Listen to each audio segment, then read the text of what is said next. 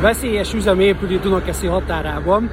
Hát igen, egy új Burger King épül, ugye itt még, még nem nyitott meg.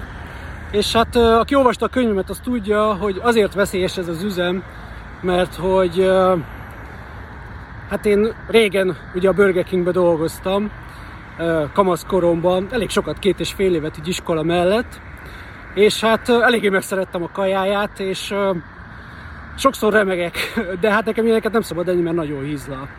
Viszont a veszélyes üzem mi volt, abból adódik, hogy hát minden nap itt jövök el mellettem, majd az új Burger King mellett, legalább kétszer ugye oda meg vissza.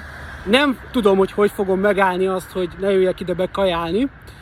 Hát az a tervem úgy, mint régen, ahogy a gyerekeket leszoktatták a dohányzásról, hogy a szülő addig adta a cigit a gyereknek, ameddig rosszul nem lett tőle, és, és akkor többet nem cigizik, és én is ezt tervezem, hogy egyszer végre megnyílik, de hát nem akar megnyílni, viszont csapattagot keresnek, hogy léci, léci, jelentkezzetek már, mert nem, mint hogyha nem tudnénk máshova elmenni burgerbe kajálni, de valahogy ez olyan, nem tudom, várom már azt, hogy megnyíljon, és hogy az, azt tervezem, tervem is van, hogy ha, ha megnyílik, akkor bejövök, és így a feleségemmel, és annyit fogunk kajálni, mindent megrendelek, és annyit fogok kajálni, hogy, hogy tényleg három napig rosszul legyek tőle, hogy csökkentsem az esélyét annak, hogy amikor itt majd később elmegyek előtte, akkor hogy fogom megállni azt, hogy ne jöjjek be ide kajálni.